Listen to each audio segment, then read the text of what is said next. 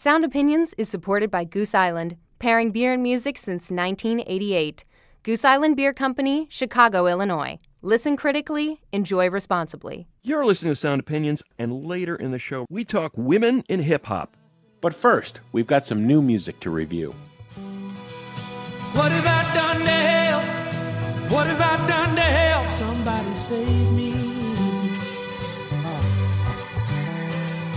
What have I done to help? What have I done to help not myself?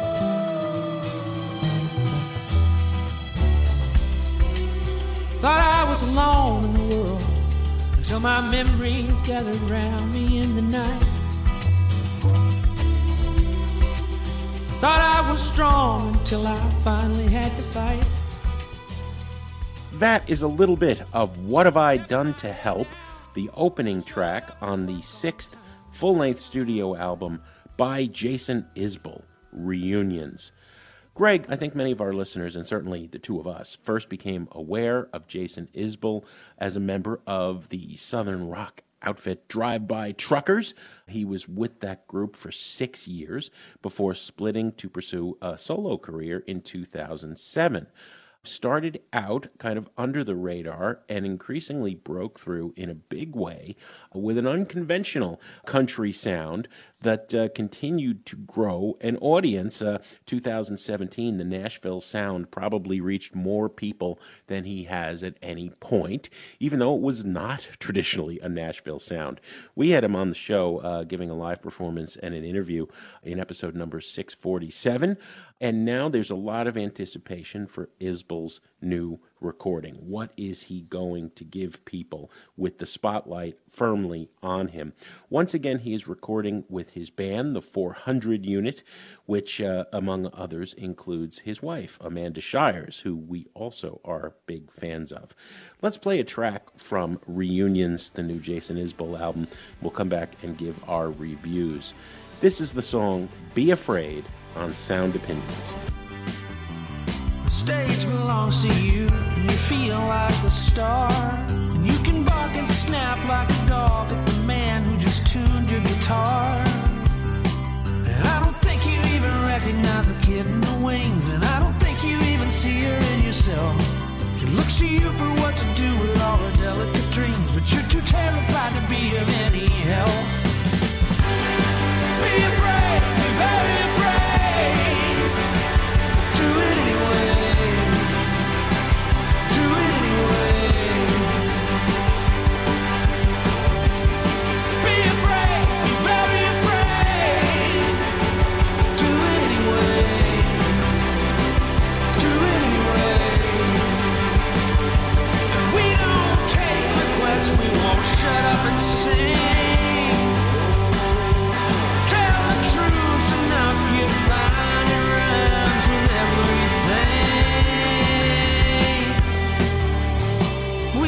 testing you, and you fail to see how long that you could hold it in before you scream, but you only exhale.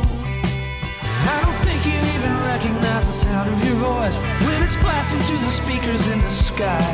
And if your words add up to nothing, then you're making a choice to sing a cover when we need a battle cry. That is Be Afraid from the new Jason Isbell and the 400 Unit album Reunions. Uh, Jim, you did mention the 400 Unit giving them co billing with Isbell. I think that's quite intentional on uh, Mr. Isbell's part. Uh, he has been co billing his records with the band. You know, I think he's lining up to uh, be part of that uh, pantheon, the, the Springsteen and the E Street Band, the Tom Petty's and the Heartbreakers kind of lineage, you know, not just a singer songwriter, but a broader way of defining his sound. You know, he's still working from that country folk palette. I think a lot of people still view him as sort of like a country singer songwriter, but the band uh, really does widen the spectrum. He's playing with with the broadest palette yet on any of his records. He's got all the way from that acoustic song Dreamsicle Dreamsicle on a summer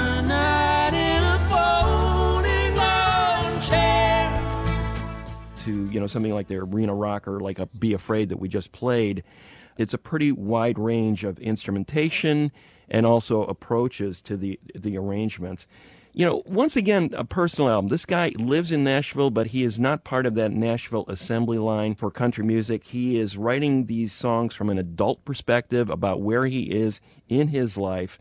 Uh, now a family man. He's not pretending to be some cowboy out on the farm, you know, with the cowboy hat, you know, um, drinking beers with the frat boys at the at the honky tonk on uh, you know, Yeah, Friday yeah. nights. He's talking about what his life is like now, and when he's reflecting on where he was and where he's going.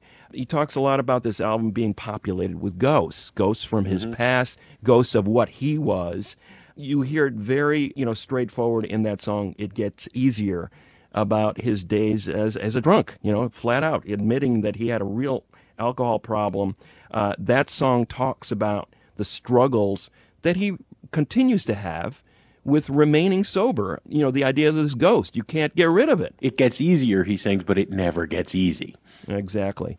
And then I like how he finishes the record. I think these songs are very interconnected, the 10 songs on this record, looking at the future, looking ahead to the day that his daughter will get married and you know talking about the struggle that he'll have with that issue so uh, to me one of his most personal albums and yet also one of his boldest in terms of the range of sounds here what do you think jim i think um, is looking ahead to the days when he's playing arenas and not just theaters I don't know if he'd be happy with that, Greg. I, think I don't know if he'd be happy with uh, it either, but the sound seems like it's ready to fill that space. You know what I mean? The sound, yeah, you know, you you mentioned Springsteen and Petty, but I think the the obvious comparison is Neil Young and Crazy Horse.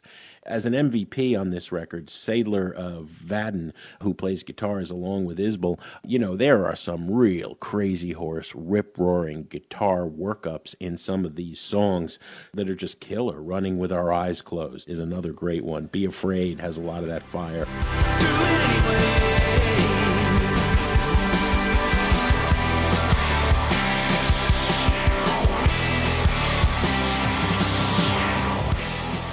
But here is that other side.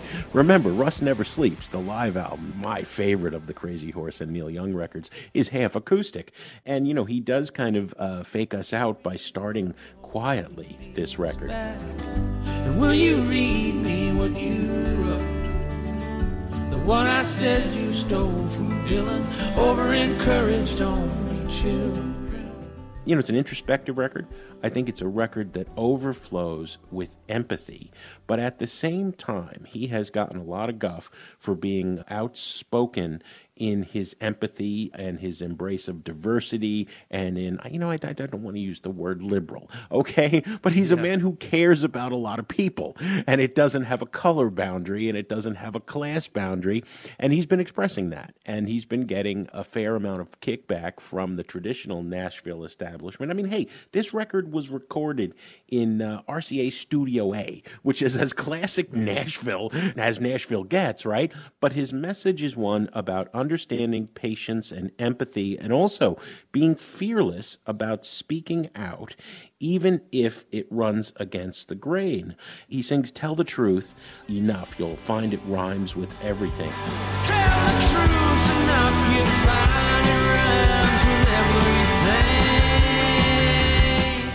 If the words add up to nothing, then you're making a choice to sing a cover when you need a battle cry. We all need a battle cry, and Reunions is a great battle cry for this year. Are you a lucid dream? That's what it seems. I'm not really sure if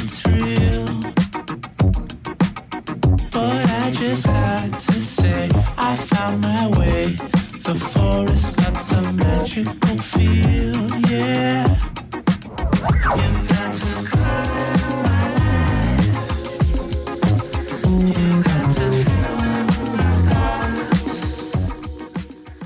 a track called Color My Life from the new Chicano Batman record, Invisible People. Chicano Batman, a band we have talked about on the show previously. A quartet from East Los Angeles, three of uh, Mexican heritage, uh, a fourth of Colombian heritage. Have been around for more than a decade. This is their fourth studio album. They've released uh, some EPs and singles in between there have become an attraction on the on the uh, festival circuit. They have played Coachella, they played Bumbershoot, they toured with Jack White uh, a few years ago, so they have uh, filled the bill on a number of big festivals as well as uh, theaters.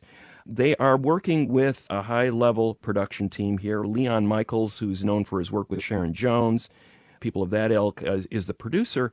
But I thought a key addition for them on this record is Shawn Everett as a mixer. Uh, a guy who's worked with Alabama Shakes, War on Drugs, Kacey Musgraves, Julian Casablancas, quite a resume, and uh, bringing a level of detail to the production that I think is uh, kind of a new area for this band. Let's uh, play a track from Invisible People before we review it. Polymetronomic Harmony from Chicano Batman on Sound Opinions. Everything is fading fast like a polymetronomic harmony. I hope this pain doesn't last like a polymetronomic harmony. Everything's so beautiful like a polymetronomic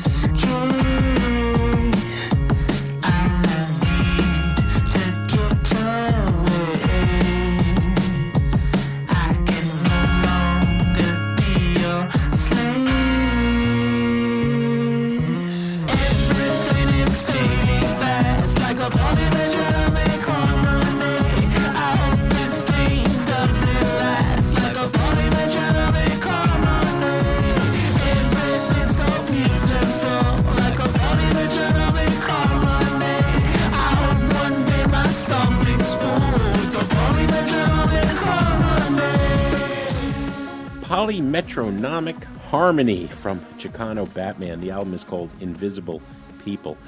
Greg, you turned me on uh, to this group originally, and uh, I am a big fan of the previous records uh, mix of Tropicalia, classic 60s sunshine, West Coast psychedelia, soul, Mexican roots musics. All of that is here on Invisible People, and I think they have taken a turn also toward more electronic pop sound, a mainstream electronic pop sound. Yeah. Um, you know, but the more I listened to it, the more I realized that it was both of a piece with what I loved about the group before and breaking new ground and being rather fearless in doing so. I think it's bringing in an- element of air, you know, the French electronic group, and, and also Clive Tanaka, way underground uh, artist we've loved, cassette only artist, in that it's got that kind of bubbly, sunshiny pop. You know, this is like drinking a uh, carbonated fizzy drink out in the sun under an umbrella. I say on the like 60th day in a row of rain and gray and cold in Chicago. And man, I just need a little bit of that fizzy, effervescent sunshine that Chicano Batman is delivering in spades. I mean, this is a very addictive and uplifting album, no matter how low you may be feeling. It, very true, Jim. I think that this record is uh, the record that Tame Impala wanted to make a few months ago, but couldn't quite get there. Seriously, I was I was, I was thinking, Yeah, yeah, yeah. This, is, this is a cool, Good one. a cool record. Whereas the Tame Impala record felt very fussed over and almost overproduced, and you know, so full of ideas that it didn't really have any songs. This record fulfills the potential that that record had with its sort of combination, as as you said, of straight ahead pop with the keyboards, but also that uh, psychedelic, acidy, experimental vibe. When you think about a song like The Way on this record, mm-hmm. which just blew me away, it's one of those like an Eastern feel, and then the bells come in at the end and kind of the trippy lyrics.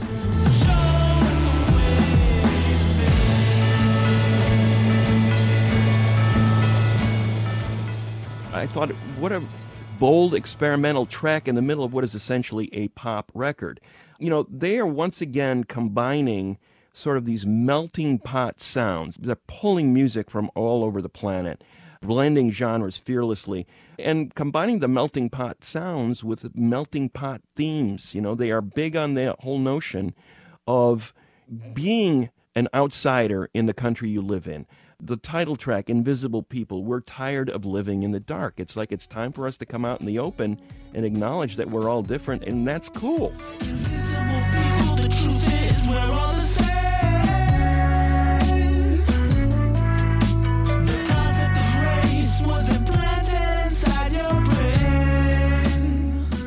The music is expressing that, the lyrics are expressing that. I think this is a beautiful record and uh, the high point of their career so far. All right, two enthusiastic all thumbs up for Chicano Batman. Now we want to hear from you. What do you think of the new music from Jason Isbell or Chicano Batman? Call 888 859 1800 and leave us a message with your thoughts and why. Or join the conversation on Facebook or Twitter. Coming up, our discussion with author Kathy Iandoli about women in hip hop. That's in a minute on Sound Opinions from WBEZ Chicago and PRX.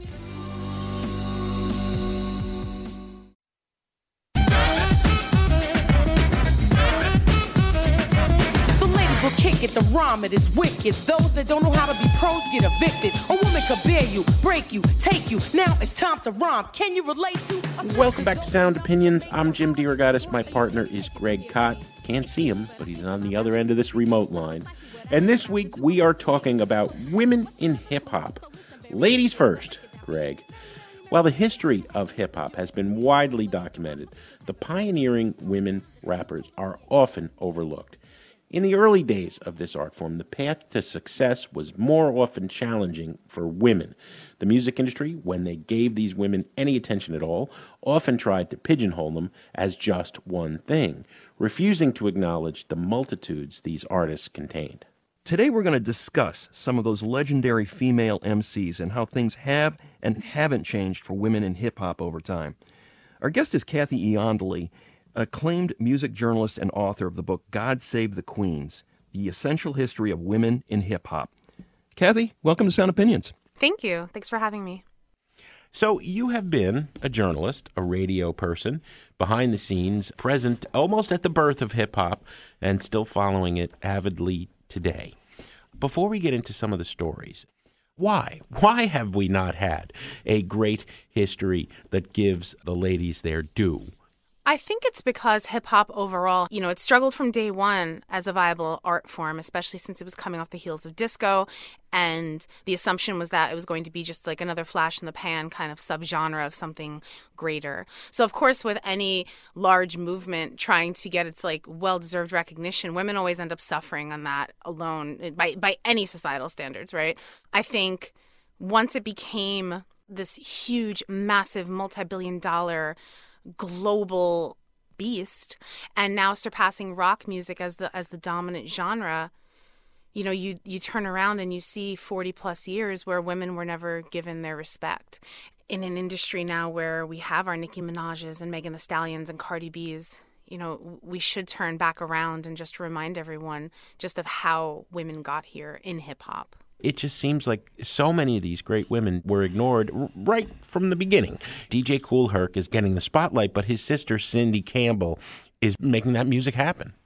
Yeah, it was, you know, I opened my book with the, the discussion. You know, we, we talk about just like the birth date of hip hop, and we credit it to this infamous party that DJ Kool Herc threw in his apartment complex in the rec room on, on Sedgwick Avenue in the South Bronx. I started out with you know, um, leave Brown, James Brown, clap your hand, stomp your feet. That part right there, when the break, boom, I had to come in with bongo rock.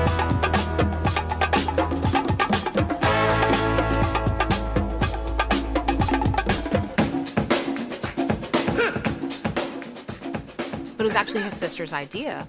You know, she wanted to throw this party where charge at the door, pay for, you know, refreshments and things like that, and the money would go towards her buying her back to school wardrobe.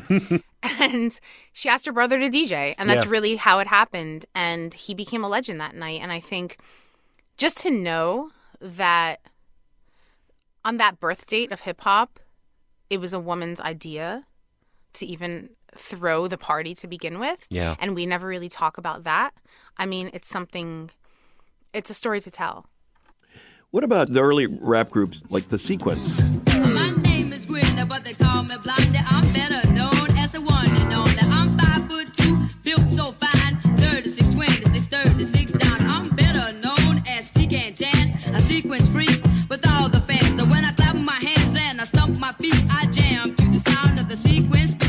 Here you have these teenagers in this early rap group that they too are, are, are somewhat written out of the hip hop history books, even though they were a pioneering group. How do you explain it? I mean, was it just a case of, you know, men are running this industry, men are writing about it, men are documenting it, therefore they are writing out the women in, in the history books? Well, there was a lot happening during that chunk of time that involved the pioneers, a little more, a little less, a decade.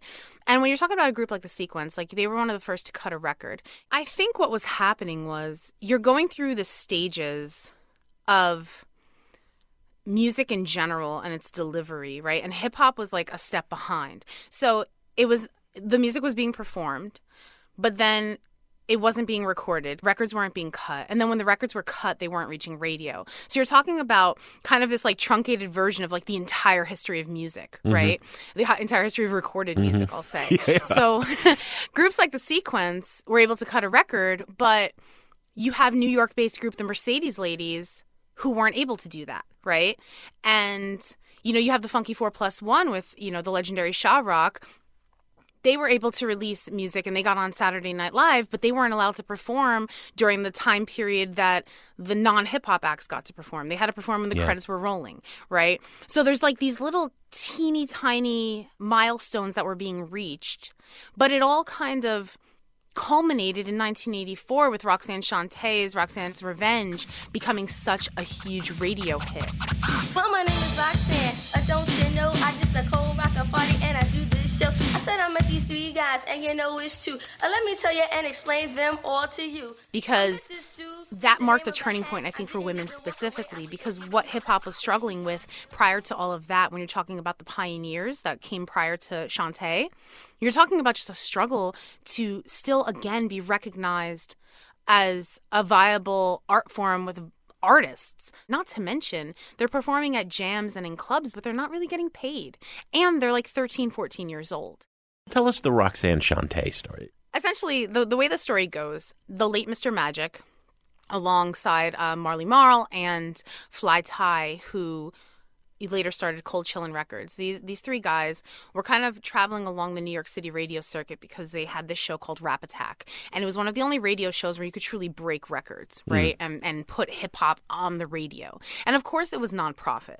The infrastructure was not going to put money into hip hop. Yeah. So they were doing this nonprofit radio. This group UTFO had a single that they were trying to push that was a little more R&B leaning.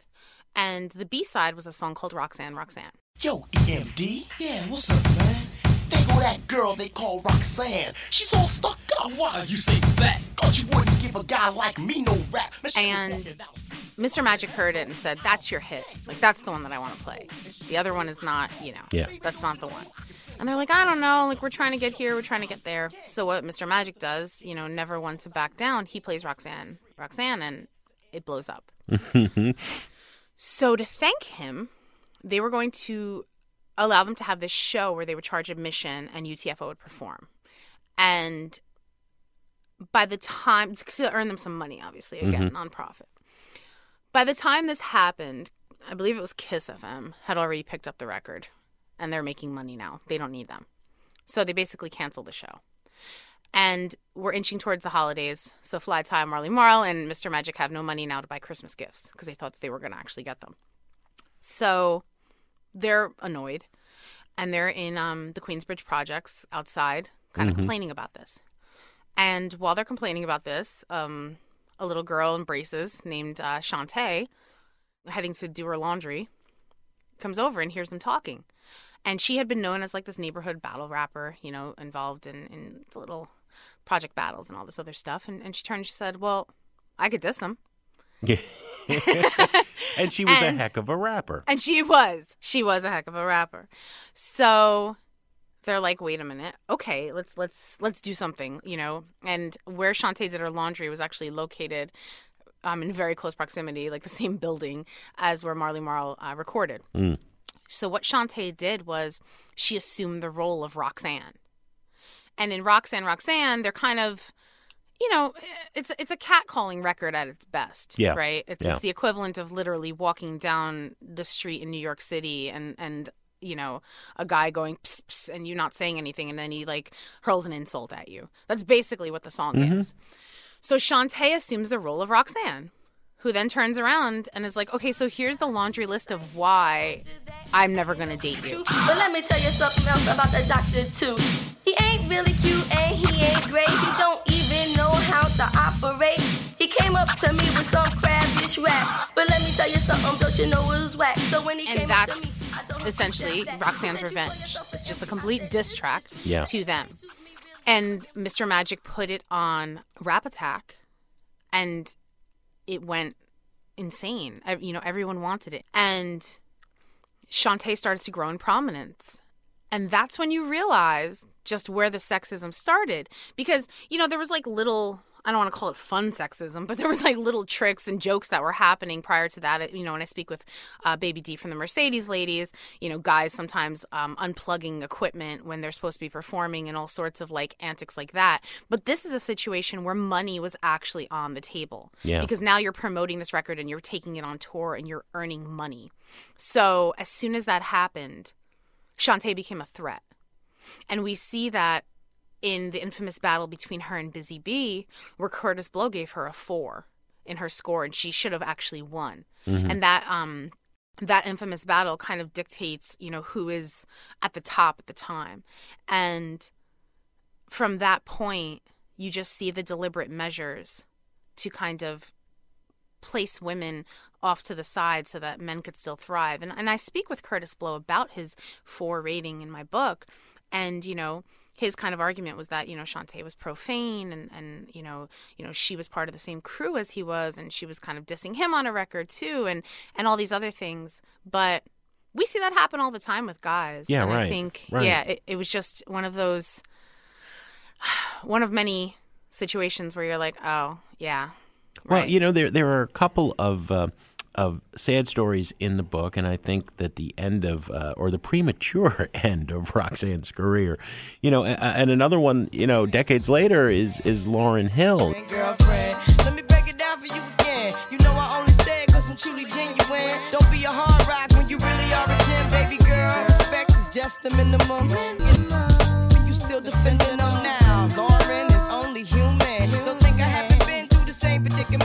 It seems like there is this super hard glass ceiling where what you can get to a certain point and then you disappear. You know, I mean, notoriously hip hop careers are often very short, much shorter. I mean, geez, we have 75 year old Rolling Stones, right? For men, even, but for women, they're even shorter. Mm-hmm. Mm-hmm.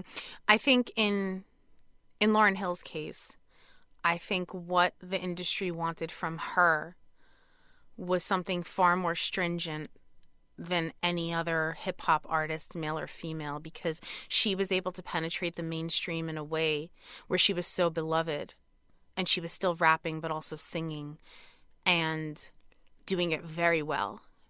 And the fact that she wasn't producing at the capacity that they wanted it was kind of like this write off because no one paid attention to what was going on in her personal life and allowing her to be a human. I mean, we, you know, Miseducation Lauryn Hill came out when Lauryn Hill was 23 years old. Yeah. I know what I was doing when I was 23. She's a baby. She's, she's, Yeah. yeah, yeah. She had her baby at 22, and then by miseducation, she was pregnant with her second child. And she had gone through all of this heartache and heartbreak and and also when you're pregnant your voice changes. So the album is done in a completely different tone than her actual singing voice. Yeah. so then you put this album on tour and she's stretching her vocal cords to, to like a rubber band and she has to go on vocal rest in between her dates because she she's afraid her she's going to sing her voice out. And then what happens? Oh Lauryn is emotionally damaged. Lauryn can't sing like she used to. All of these things. And then not to mention you have a creative team who's turning around and trying to take all the credit for what she did Right.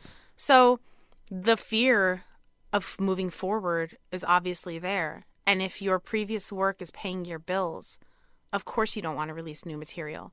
So to have the reputation now, and then on top of all that, talking about how she's late for shows, it's always this constant aha, like waiting for something to point out as opposed to acknowledging the fact that artists are human just like us. But I think it's just a, a, a, greater pressure placed upon black women in music. I mean, we look at Billie Holiday, we look at, you know, Whitney Houston. The the pressures that are placed upon, you know, black female artists is just insane to me. When we return, we talk about the two archetypes people put female rappers into and how only a handful of artists were able to transcend them. That's in a minute on Sound Opinions from WBEZ Chicago and PRX. What's the matter with your life? Why you gotta mess with mine? Don't keep sweating what I do, cause I'm gonna be just fine. Check it out if I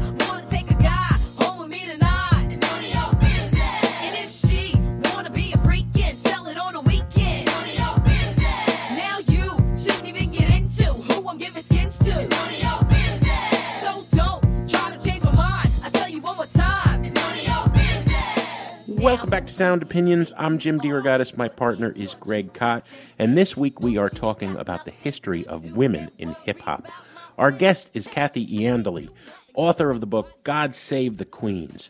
Earlier in the conversation, we talked about pioneering artists in the 1980s like Roxanne Shanté, who is often forgotten.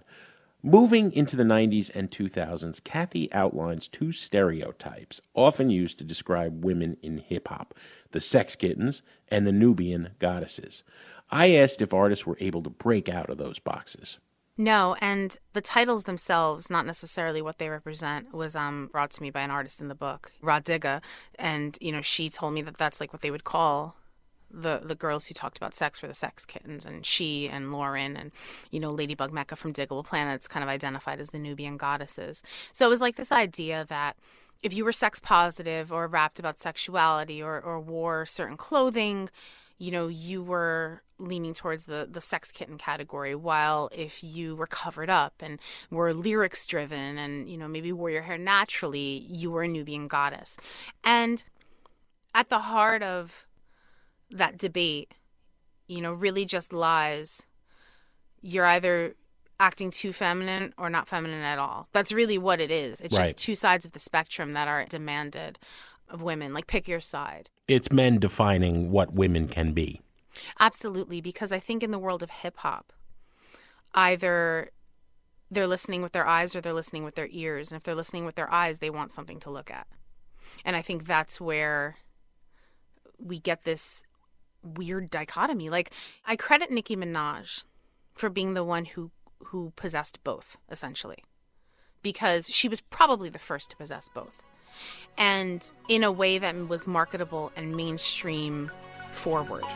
This one is for the boys with the booming system. Top down AC with the coolest system. When he come up in the club, he be blazing up. Got stacks on deck like he's saving up. And he ill, he real, he might got a deal. He pop bottles and he got the right kind of bill. He cold, he dope, he might sell coke. He always in the air, but he never fly couch. Because Lauryn Hill was able to do it, but she still had this wholesome reputation. I think you know only a couple times did people try to check Lauryn. I remember she did a Details magazine cover where she was painted in gold and wearing these like red short shorts and a black top, and everyone's like, "Oh, like now you're selling out," and it's like, no, not necessarily. She just loves her body and, and wants It's another to side of her. But you know, she was also dismissed, like so many great rappers, as you know, it's a backpacker or a granola eater, right? You know, Right, she- right. There was that element to the miseducation of Lauryn Hill. Were the standards different, though, in hip hop than they were in any other musical culture or entertainment culture for that matter? It seems like women are being judged everywhere all the time throughout society.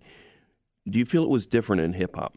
I think it was especially different in hip hop between the years of 1996 and 1998 because after the back-to-back deaths of Tupac Shakur and the Notorious B.I.G., mainstream music was afraid of hip hop. So, by design, it was scary. So, in order to figure out what to do with it as a whole, I think, you know, everyone kind of points towards, you know, Sean Puffy Combs as diminishing the street aesthetic of hip hop at its core by introducing this, what they call a shiny suit era, because he, you know, created these big cinematic songs that were super poppy. You ready, Mase? Party people in the place to be. Uh-huh. It's about that time for us to Yeah. But what he was doing was he was actually bumping hip hop into its next tax bracket by making it more Hmm. um, mainstream appealing and saying, no, it's not scary. Even though my best friend was just shot and killed, it's not scary. I promise. Like we're we're out here entertaining and we're out here making music. Come on.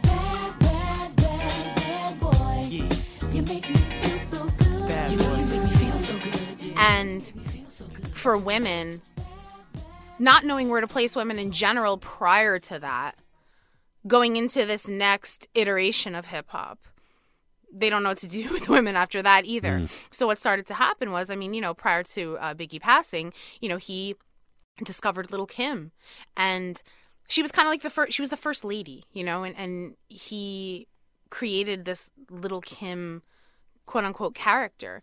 She later, after he passed, found her own character, found her own personality, and found her own lyrics, and became completely iconic, absent of him. Everywhere I go, red car. Gave the keys to lake, told park. Then I jumps out the door.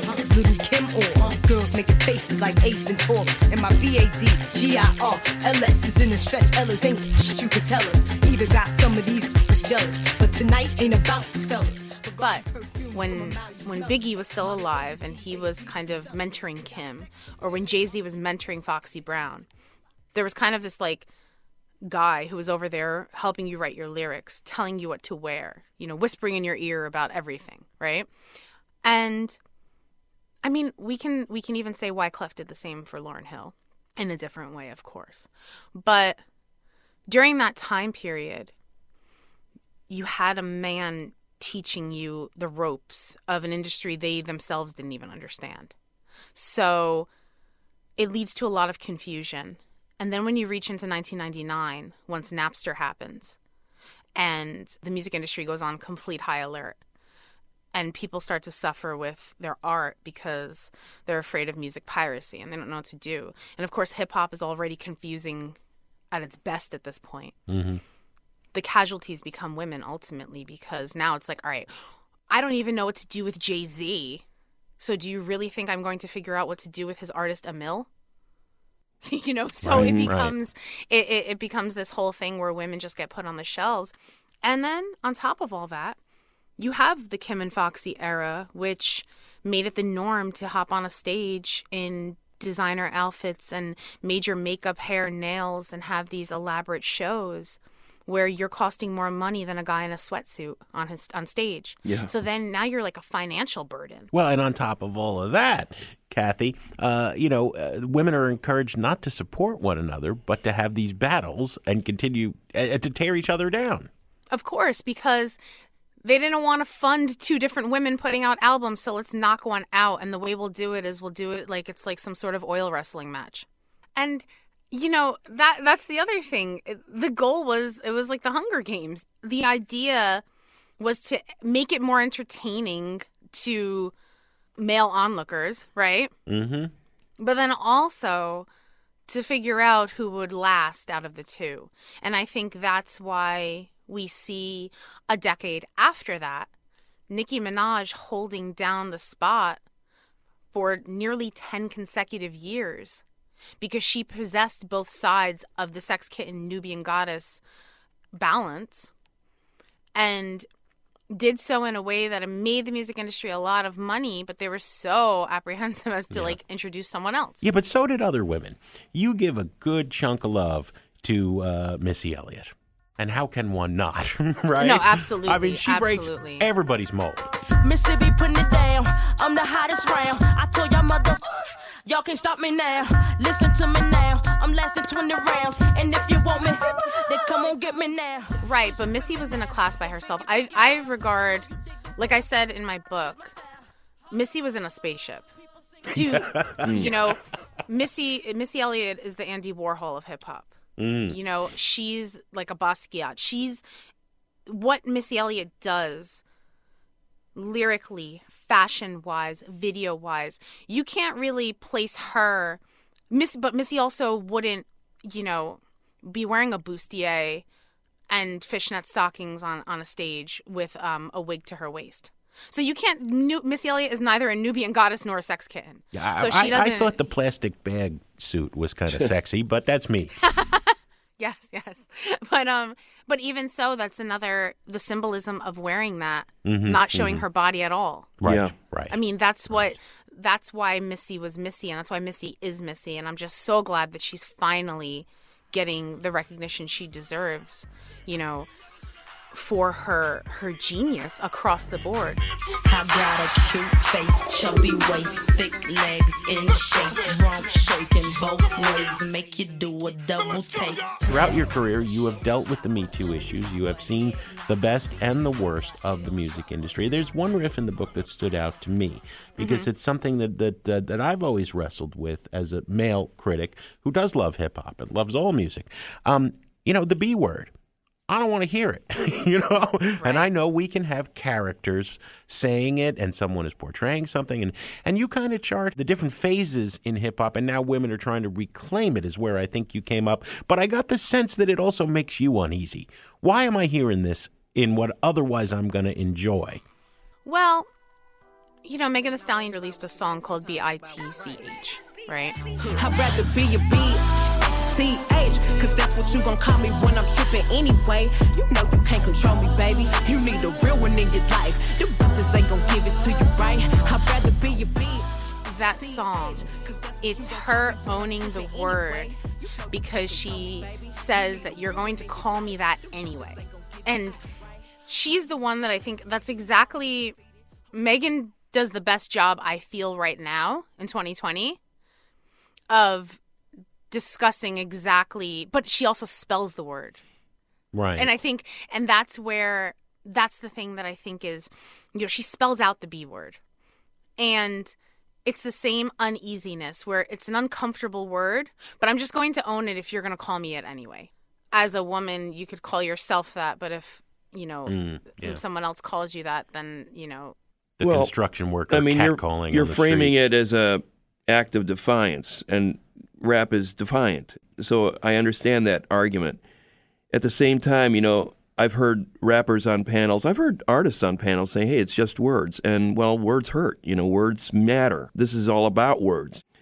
It seems a little disingenuous to, you know, minimize the impact that that word has, and then yeah. you know they're not supposed to be role models right necessarily but um, nonetheless there are young women listening to it and uh, what what kind of message do they take out of it you know when they, they hear a woman that they look up to using that word it's it's a very you know we could argue about this for, for days obviously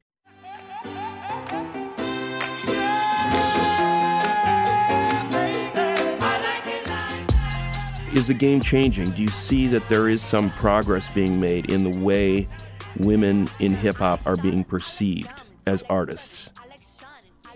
My answer is I don't know.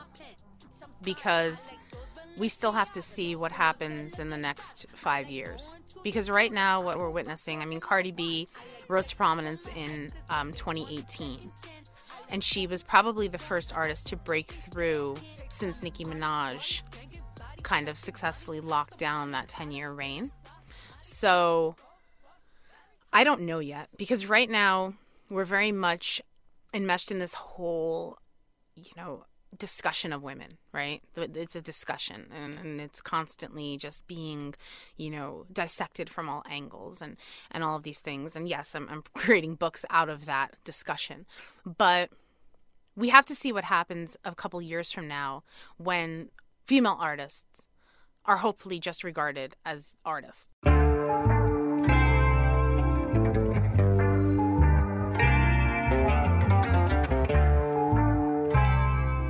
We have been talking to Kathy Iandoli, whose uh, book, God Save the Queens The Essential History of Women in Hip Hop, is indeed an essential book. Uh, Kathy, thanks for coming on the show. Thanks for having me. That wraps up our conversation about women in hip hop. Of course, we didn't have time to go over all of our favorite MCs, so now we want to hear from you. Do you have a favorite female rapper from the past or the present? Call 888 859 1800 and leave us a message, or join the conversation on Facebook or Twitter. As often as possible here on Sound Opinions, we take a trip to the desert island as opposed to our deserted stay at home uh, shelters right now. Uh, Greg, you are going to pay tribute to an artist we both admire. Yes, indeed, Jim. Hamilton Bohannon died uh, April 24th at the age of 78, one of many tragic losses in the music world over the last few months. Bohannon may not be a household name to uh, many of you, but I think if you were around in the 70s and into funk, you couldn't escape Bohannon if you went to a club and wanted to dance. His music was particularly geared toward the dance clubs, and he was a huge factor in disco, the rise of disco, and later on a huge influence on the emergence of house and techno.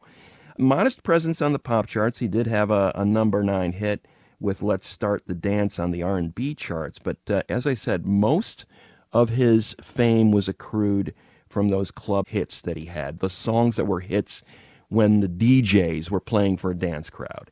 Um, you know, I think his one connection to the mainstream world outside of funk and, and the dance scene was a Tom Tom Club, giving him a shout out on Genius of Love alongside James Brown and Smokey Robinson. You know, they had a Bohannon right up there, you know, with the greats in terms of his influence on that Yeah. style of music. And I can't disagree with them. And, and later on, the hip hop generation, uh, you know, dug Bohannon too. I mean, Snoop Dogg and Diggable Planets and Jay Z, uh, they were all sampling his music because it was so darn danceable. Most of his songs had, you know, the, the lyrics were almost like a throwaway. They were very sparse. They were more like vamps. The song structures were very loose and open, but at the same time, there was structure there. Uh, and it became sort of a trancy, groove oriented type of sound. Sometimes the beats were more emphatic. The song I'm going to play illustrates Bohannon's skill as, as not only a, um, uh, a songwriter and arranger and, and, and drummer, but his variety of tempos. He wasn't just four on the floor. He was playing these kind of more subtle grooves on occasion. And a great example of that is uh, the song I'm going to play next South African Man from 1974 and the late Bohannon on Sound Opinions.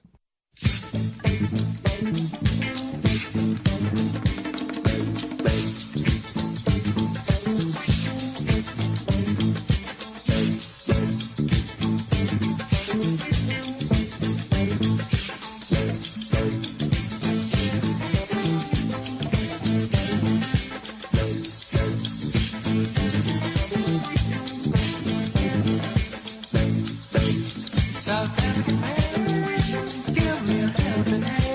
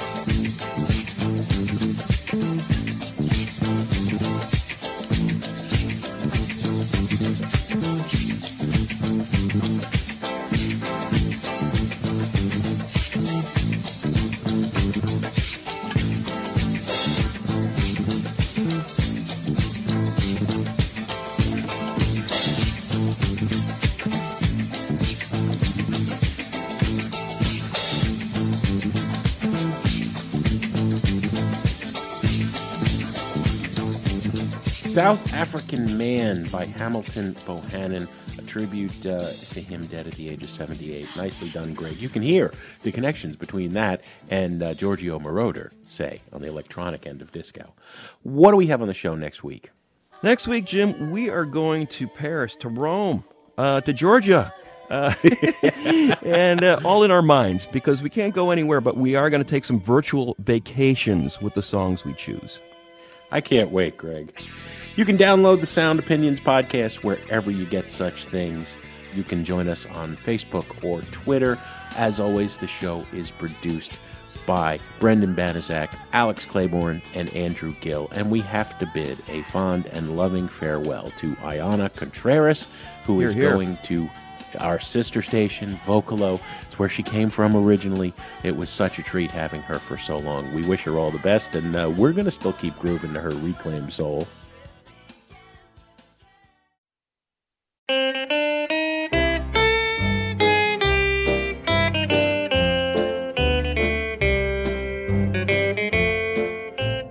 Sound Opinions, everyone's a critic. So now it's time to hear what you have to say. I've called and I've called you, but each time I phone, they always tell me that you're not at home. New I've messages. written.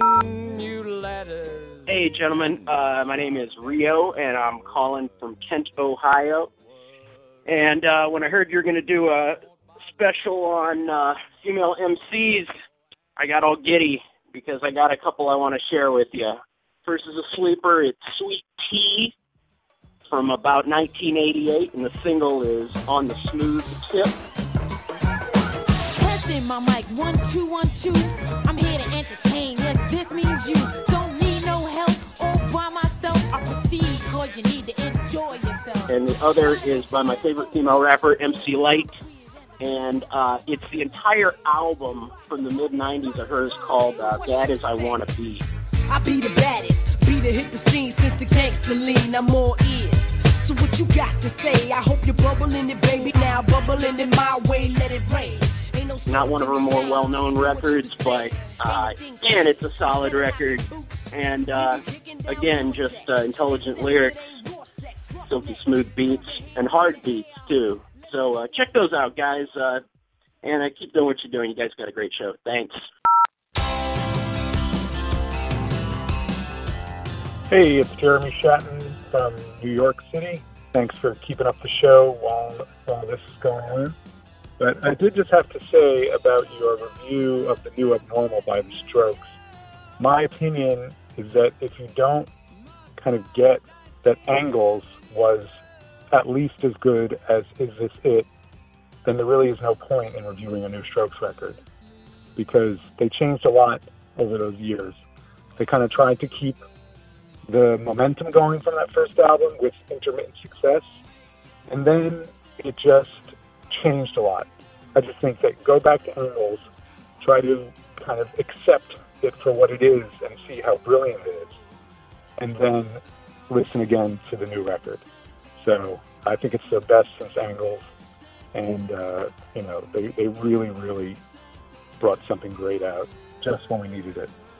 Thanks so much, guys. Talk to you later.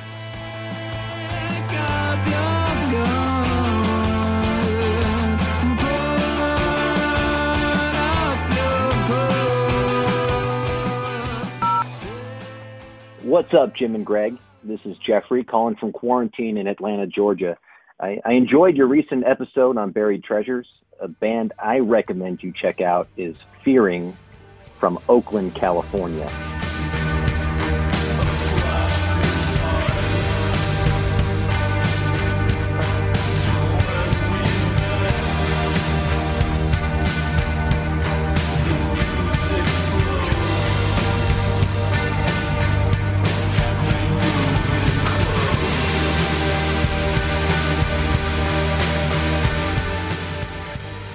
Their new album called Shadow came out a couple weeks ago.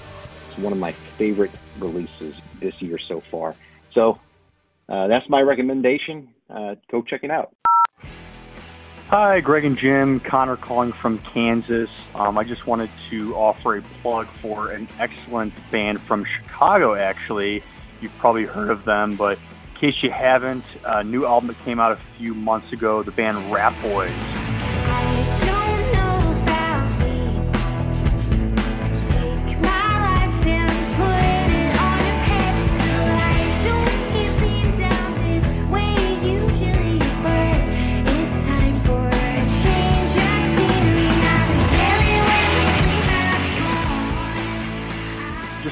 Fantastic power pop band with some alt country and indie folk textures as well. And um, yeah, just been kind of killing it the last few years. So look forward to some more good stuff from them. Thanks, guys. Bye. No more messages. To give us your opinions on Sound Opinions, call our hotline, 888 859 1800. We'll be back next week with more Sound Opinions produced by WBEZ Chicago and distributed by PRX.